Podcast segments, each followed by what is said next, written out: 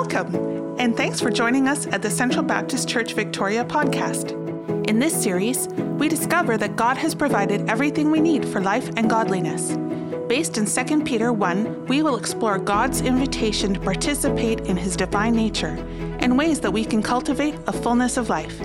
Here's today's message. Good morning. Today's scripture reading comes from 2 Peter 1, verses 3 to 11. And it's going to be a responsive reading. So I will read the verses in white, and I'll invite you to please join in for the verses in yellow. This is 2 Peter 1, verses 3 to 11. His divine power has given us everything we need for a godly life through our knowledge of Him who called us by His own glory and goodness. Through these, He has given us His very great and precious promises, so that through them you may participate in the divine nature, having escaped the corruption in the world caused by evil desires. For this very reason, make every effort to add to your faith goodness and to goodness, knowledge, and to knowledge, self control, and to self control, perseverance, and to perseverance, godliness, and to godliness, mutual affection, and to mutual affection, love. For if you possess these qualities in increasing measure, they will keep you from being ineffective and unproductive in your knowledge of our Lord Jesus Christ. But whoever does not have them is nearsighted and blind, forgetting that they have been cleansed from their past sins. Therefore, my brothers and sisters, make every effort to confirm your calling and election. For if you do these things, you will never stumble, and you will receive a rich welcome into the eternal kingdom of our Lord and Savior, Jesus Christ. This is the word of the Lord. Thank you so much, John, and thank you for participating in the reading. You perhaps are familiar, if you've been here over the weeks, I hope you're familiar with those words that we read together. Throughout these summer Sundays, we've been living into this passage, seeking to understand it, seeking to take it on board, and for those of you who have been here over these last few weeks, I have a pop quiz today. Not too hard. So, we've been learning that God's divine power has given us everything we need for what? For a godly life. Okay, let's think about that.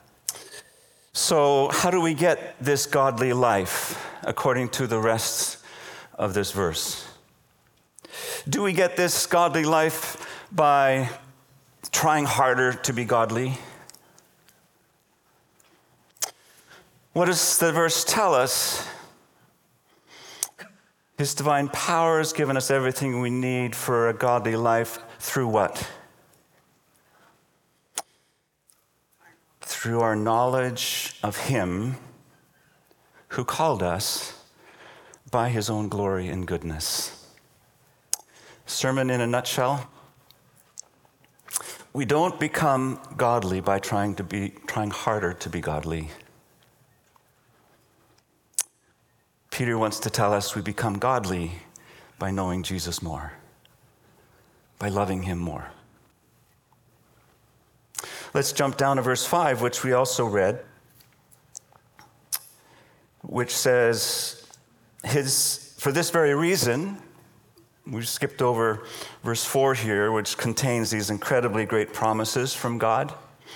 But Peter says to us in verse 5 For this very reason, make every effort to add to your faith or to supplement your faith with. And we've been looking each week at one of these qualities. And so here's what we've gone through so far So cultivate, we've suggested goodness in the soil of faith. So this the faith is like the soil that's growing all of these characteristics in us. First one was goodness, and to goodness we added knowledge, and to knowledge we added self-control.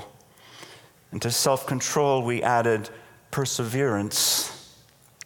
Well, today we come to this word godliness, and Peter's saying to us, make every effort to supplement your faith with godliness, to add to your faith godliness, to cultivate your faith so that godliness grows in you. So, the question we're asking ourselves this morning is well, what is godliness? And how do I cultivate it so it becomes more and more a part of who I am? Let's break our conversation down once again into four headings. We'll, we will start with the definition, the meaning of godliness. Then I want to talk about the secret of godliness. And then I want to go to the critical role of godliness. And we'll end with what I'm calling the challenge of godliness. So it's the meaning, then the secret of godliness, the critical role of godliness, and the challenge of godliness. Let's start with the meaning definition.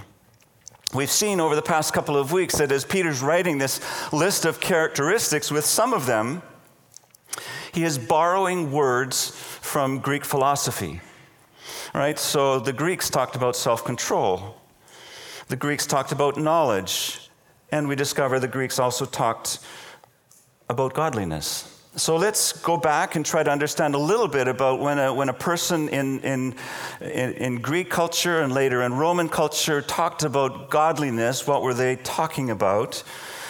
I came across an article written last year in January by a man by the name of Chris Hoklotubbe. I don't know if I pronounced his name right, but he wrote an article called Piety or Godliness in Early Christianity and the Roman World. And he describes, he's done research and has described how the Romans and the Greeks used this term godly and what it came to, to mean. And so he suggests that by the beginning of the very first century, and so let me just remind us this is before the New Testament's written, the beginning of the first century, Paul, Peter probably wrote 2 Peter in 60, 65 AD or so. So, this is before the writing of the New Testament. The Greeks were talking about piety and godliness, and this is the definition that this man suggests. So, godliness or piety came to entail the dutiful fulfillment of one's obligations to one's household, homeland, and gods. Okay, let's just pause there, make sure we're taking that on board, shall we? So, what, is, what does a godly person look like in, in the Roman Empire? A godly person is someone who is, who is responsible and, and carries out their duties, their obligations in these three areas to our household, family relationships, to our homeland, being part of the empire, but also to one's gods. Right? In the Greek pantheon of gods, they were referring to probably in that day. Okay, the definition goes on. It could also describe one's respectful attitude toward and treatment of the dead and guests. A little funny story here. When I first read this, I didn't see the comma between dead and guests. Wasn't sure what he was going on about there. But here's what godliness in the Roman Empire meant it was this respectful attitude toward and the treatment of those who have passed on, of the guests who come to your house for hospitality, of your hosts who receive you in their homes for hospitality, and to supplicants. Supplicants are simply people who ask for something. So maybe it's a beggar on the street, or maybe it's someone who just is in desperate needs and, and, ha- and needs something that you have. That's a supplic- supplicant. And the word godly also would describe the idea of keeping an oath. So, how do we summarize that? We might say then a person who is called godly in the Roman Empire was someone who was responsible to fulfill their expected duties, one who was respectful of authority, but most important, listen to this one who lived consistently with their belief about the gods. Right? So they lived what they believed about the gods. It's a person who kept his or her word. Let's go to another source for a definition, and Richard Bauckham, once again in the Word Biblical Commentary, helps to build a bridge between Roman usage and later Christian usage. Let me put this on the screen. Uh, Richard Bauckham suggests this word denotes piety toward the gods, right? Again, in Roman Empire days, this is what that would mean piety or respect towards the God, believing in, in who they're claiming to be. But also, and especially in Jewish and Christian usage, it's the respect for capital G, God's will, and the moral way of life, which are inseparable from the proper religious attitude toward God. So please note with me what we learned so far. The idea of godliness the idea of godliness points to how we live, how we behave, our actions, our choices, our decisions, our reactions. In particular, we would say a godly person is a person who lives and behaves in a way that's consistent with what they believe particularly about the gods, or in a Christian setting, about God as He's revealed Himself to us. And so, therefore, if I'm to ascertain whether or not I am living a godly life, I ask myself, does my character line up fully with what I believe about who God is? And do my actions, attitudes, reactions, do they also line up with what I believe about God as to how he's revealed himself. A man by the name of A.W. Tozer wrote a book many years ago now called The Knowledge of the Holy, and he, quite famously now, opened that book with this saying. A.W. Tozer suggested this about every person what comes into our mind when we think about God is the most important thing about us. What comes into our mind when we think about God is the most important thing about us. Please look at Bauckham's definition again on the screen. I think in this definition we see Tozer's words lived out. So, for example, if I'm a Roman citizen and I believe in a pantheon of many Greek gods, if I'm a godly Roman citizen, my character and my conduct will be shaped by what I believe about those gods. Now, we know, of course, from reading through history that there were many people in the Roman Empire that we would not call godly. Right? So they would be people who perhaps gave mental assent to the reality, the presence of the gods. But their lives were, were not directed or informed by that. They lived according to their own passions, their own lusts, their own desires, their own selfish ambitions, perhaps paying lip service to the gods. But we wouldn't call these people godly. Well, let's move from the Roman Empire to today. Because isn't it true today that that's actually true of all religions in the world? There are many people who adhere to religions but don't live according to what they believe. It's also true of Christian faith.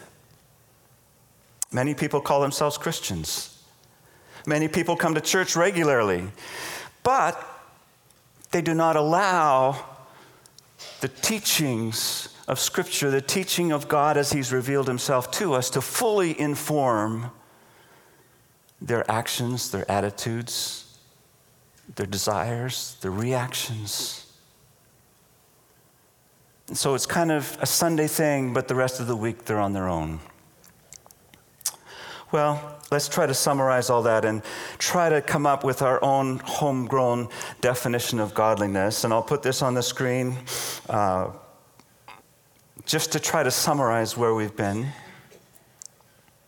Let's suggest that to be godly, then, to be godly, is to bring the revealed truth about the eternal God of the universe that we discover in Scripture into the very center of who we are so that every thought, every word, every attitude, every decision, every action is informed by what we believe about who God is and how He's revealed Himself.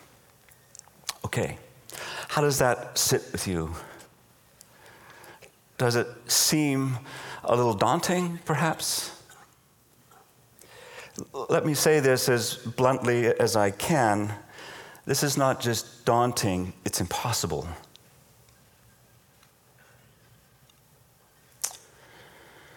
It's absolutely impossible. I want to suggest, argue with me after if you like on this, but I believe it's absolutely impossible, listen to this, strictly by human effort, for you and me to attain to the full level of godliness assumed in this definition.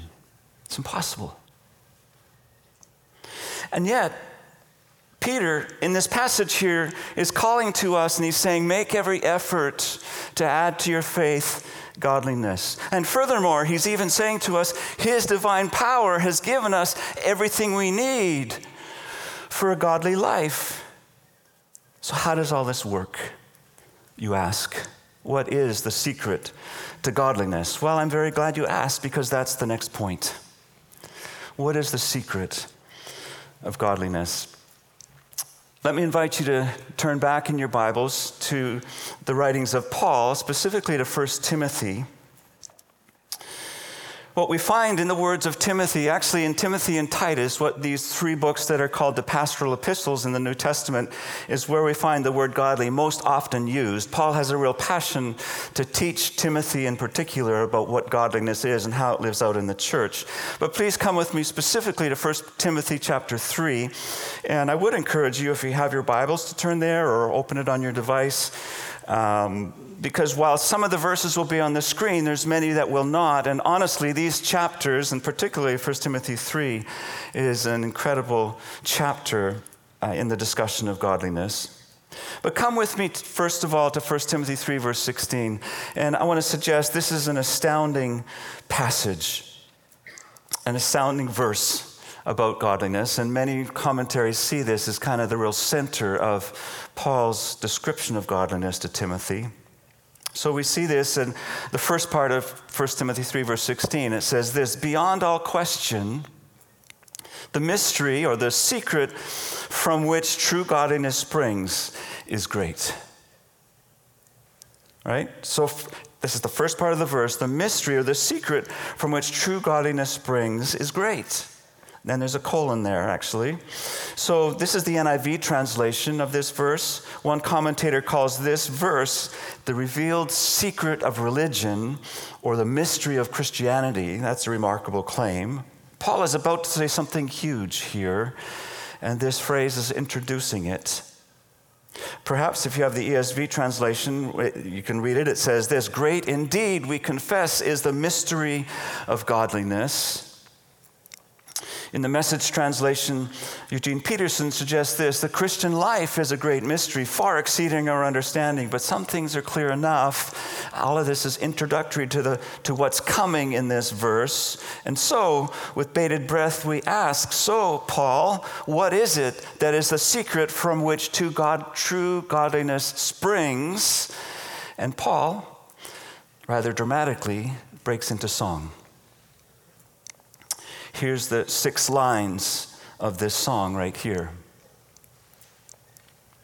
I don't know the tune, so I won't sing it for you. But listen carefully to the words of this hymn. He appeared in the flesh. He was vindicated by the Spirit.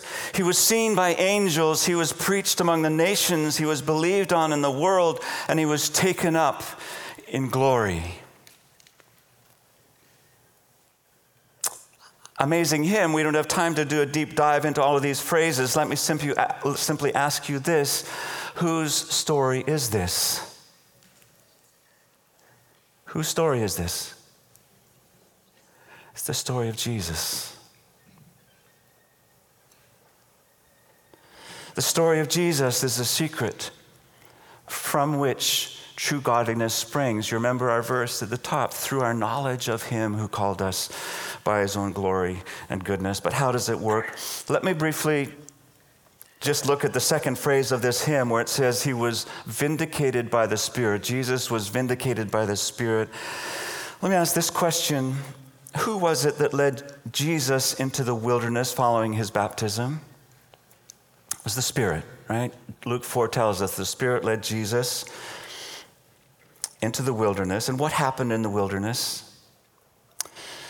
In the wilderness, Jesus proved himself to be the only human in the history of the world to 100% successfully repel the temptation to evil. right? It's a contrast to Genesis chapter 3, where we humans, we, we succumb to the temptation to evil. Jesus in the garden is vindicated by the Spirit. It's in the garden where Jesus 100% successfully repels the temptations of the evil one, so that the writer of Hebrews can later say to us, He was tempted as we are, but yet without sin. Jesus, my friends, is the only 100% godly human that's ever lived on this earth. And at the center of the story of the Bible, then, he is the only one, the only worthy one who could offer his life as a sacrifice to pay for my ungodliness, to pay for your ungodliness, to pay for our sin, and to give us the gift of eternal life. So, how is it that the story of Jesus becomes the secret from which true godliness springs? Let me suggest two ways. First of all, by faith, this is the story of the Bible, my friends. By faith in Jesus, we receive what I would like to call the gift of positional holiness. What's that mean? Positional holiness means that when Jesus died, he died for me. When I receive that gift of believing and receiving his salvation, then when God looks at me, he looks through Jesus and he sees me as perfectly righteous, perfectly godly. Not because of who I am, but because of who Jesus is and what he did for me.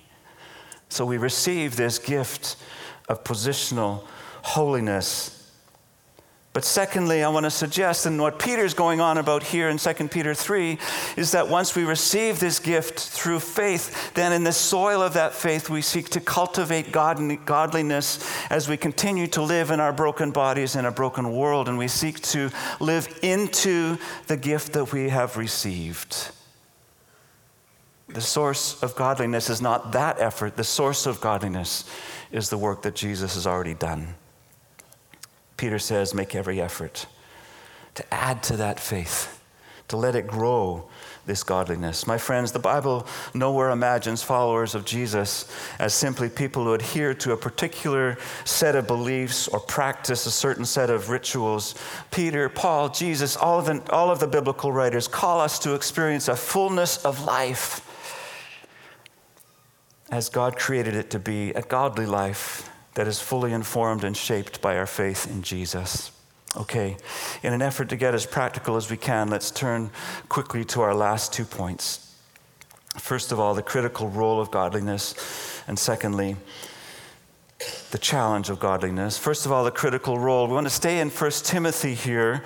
Uh, we looked at verse uh, 16, I just want to go back up two verses. Look at look what Peter, how Peter introduces verse 16 here, and Paul is introducing this to Timothy. 1 Timothy 3:14 says this, "Although I hope to come to you soon in Ephesus where you are, Timothy, I'm writing these instructions to you so that if I'm delayed, look carefully at these words, you will know how people ought to conduct themselves." In God's household, which is the church of the living God, the pillar and foundation of the truth. This is the critical role of godliness. Notice two roles in this text. First of all, it's the role of the people. You will know how people ought to conduct themselves, Paul says. Paul's main concern in writing to Timothy at this church in Ephesus is to help him as a young leader to promote godliness in the congregation, among the people, to help people become more and more godly.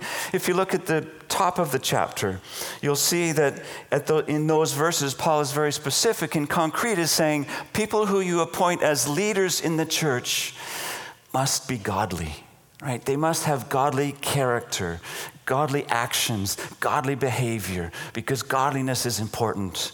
Even more important in that sense than having correct doctrine. We want leaders who are godly, is what Paul is saying to Peter. And, and now we come down to this verse and we discover that conduct of godliness is not just for the leaders, it's also for all the people. But why? Why is it that Paul says conduct, conduct and behavior is so important? Well, here we turn to the second role that we find in this verse, and it's the role of the church. This is amazing. Look at what he says here. What is the role of the church in the world? We're part of God's household, which is the church of the living God, which is what? It's the pillar and foundation of the truth. This is actually very astounding. How does the church become the pillar and foundation of the truth in the world? How does Paul say in this verse specifically that the church should become the pillar and foundation of truth in the world? It's not, he says in this verse, by writing strong doctrinal statements, though that's not unimportant. And it's not, Paul says, by waving placards and protesting loudly against all the evils in the world around us and becoming the pillar and foundation of the truth that way. What is the way we become the pillar and foundation of the truth? It's by our conduct. It's by the way we relate to each other. It's by our godliness. It's by us allowing the truth of who we believe God is to live out consistently in our character. And so we might think of some questions to consider. Does the way that I speak to or treat to my wife or my husband or my children, does that reflect the loving godliness of Jesus to the world? What about the way I react to a verbal attack or an assassination of character or injustice that's done to me? Does my reaction to that reflect the godliness of Jesus to the world? Does the way I express my anger or sadness or frustration reflect the godliness of Jesus? It's not that we shouldn't express anger, Jesus did or frustration. But how do we do that? Are we informed in our actions by what we believe in the godliness of Jesus? What about in our sexual lives? Does the way I think and act in this very strong, powerful appetite that God has given us in this very strong area of our lives, does that also reflect the godliness of Jesus? The questions, of course, could go on and on because godliness means that I allow the beautiful character of Jesus to flow through every part of who I am and how I live. But let's turn now, in the final instance, to the challenge of godliness because it seems hard, right? It's hard to be godly for lots of reasons, and I think there's lots of reasons we could go into, but I'd like to just notice one factor which makes the practice of godliness difficult. And that factor is the context in which we live. We live in a world where evil is rampant. In some cases, where evil is increasingly accepted as normal. We live, my friends, in a spiritual battle zone. I'd like to read some more of Paul's words to Timothy, which show that the struggles we have in our culture in our place, in our time in history, are, are not unique to us. I'd like to read to you some words from 2 Timothy 3. In 2 Timothy 3, Paul is writing to Timothy again. He says this Mark this, there will be terrible times in the last days. The last days we're still living in the last days. I think the New Testament writers thought of their times as the last days, looking forward to the return of Jesus. We're still in those days. But listen to Paul's very stark description of how world, people, culture can be against God and his ways. Verse 2, 2 Timothy 3 people will be lovers of themselves, lovers of money boastful, proud, abusive, disobedient to parents, ungrateful, unholy, without love, unforgiving, slanderous, without self control, brutal, not lovers of good, treacherous, rash, conceited, lovers of pleasure rather than lovers of God. And then notice what Paul says here having a form of godliness but denying its power. Have nothing to do with such people, Paul says to Timothy. This is a very curious list. I don't know how you felt as, you, as I read those words. I, as I read through those words, I, I can feel some of those words are areas that describe my own battle in some areas of life. And yet I also see how these words describe the waves of anti God attitudes in the world around us. And the stronger the opposition becomes, and the more devious the deceptions become, the harder it is for us as followers of Jesus to stand for what is godly. I'd like to read a few more words from 2 Timothy 3. Paul to Timothy, these words contain a blunt message of truth, but they're followed by some strong words of encouragement. Let's pick it up at verse 12 of 2 Timothy 3. Paul says to Timothy, In fact, everyone who wants to live a godly life in Christ Jesus will be persecuted. While evildoers and impostors will go from bad to worse, deceiving and being deceived. But but, and we need to hear this message from Paul to Timothy for us. But as for you, continue in what you have learned and have become convinced of your, your idea of who God is and how he's revealed himself, because you know those from whom you learned it, and how from infancy you have known the holy scriptures, which are able to make you wise for salvation through faith in Jesus Christ. All scripture, Paul says, is God breathed and it's useful for teaching, for rebuking, for correcting, for training in righteousness, so that the servant of God may be thoroughly equipped for every good work.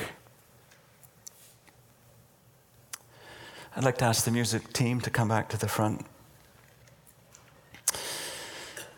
Godliness is difficult, I believe, for us to keep on consistently living out what we believe as God has revealed himself to us. But Paul says to Timothy, continue in what you've learned. It sounds an awful lot like perseverance that we talked about last week. There we notice that the key element to help us persevere is this idea of hope. And so, what I'd like to do is close with a scripture that's pointing to our ultimate hope in our sometimes difficult journey of growing in godliness. For these words, we're going to go back to the second letter of Peter. We're going to go to 2 Peter chapter 3. Peter is looking forward to the yet future day when Jesus will return and all evil will be done away with. Justice will finally come in its fullest extent through the return of Jesus. Listen to the words that are said. Peter calls this day that is still yet future, he calls it the day of the Lord. Listen to 2 Peter 3, beginning verse 10. But the day of the Lord will come like a thief. The heavens will disappear with a roar. The elements will be destroyed by fire. The earth and everything done in it will be laid bare. And then Peter asks this question Since then everything will be destroyed in this way, what kind of people ought you to be? Well, let's look at the answer. You ought to live holy and godly lives as you look forward to the day of God and speed its coming. That's an amazing concept, isn't it? That day will bring about the destruction of the heavens by fire, and the elements will melt in the heat. But, and here's the hope in keeping with his promise, we are looking forward to a new heaven and a new earth where godliness dwells in its fullest extent, where righteousness dwells. We look forward to that day. But today, for now, in this world where it's sometimes difficult to be godly, may we never forget that the secret to godliness is not just about us trying harder to be godly. The secret is looking at the story of Jesus, of worshiping Jesus more wholeheartedly, of G- loving Jesus more wholeheartedly, of allowing the character of Jesus to live through us in more and more of our actions as we, we become more and more like Him. We want to take a moment to thank you for listening, and we invite you to join us on Sunday mornings in person or online. For more information about who we are and what's happening at the church, visit us online at centralbaptistchurch.ca. Thanks for listening to the Central Baptist Church Victoria podcast.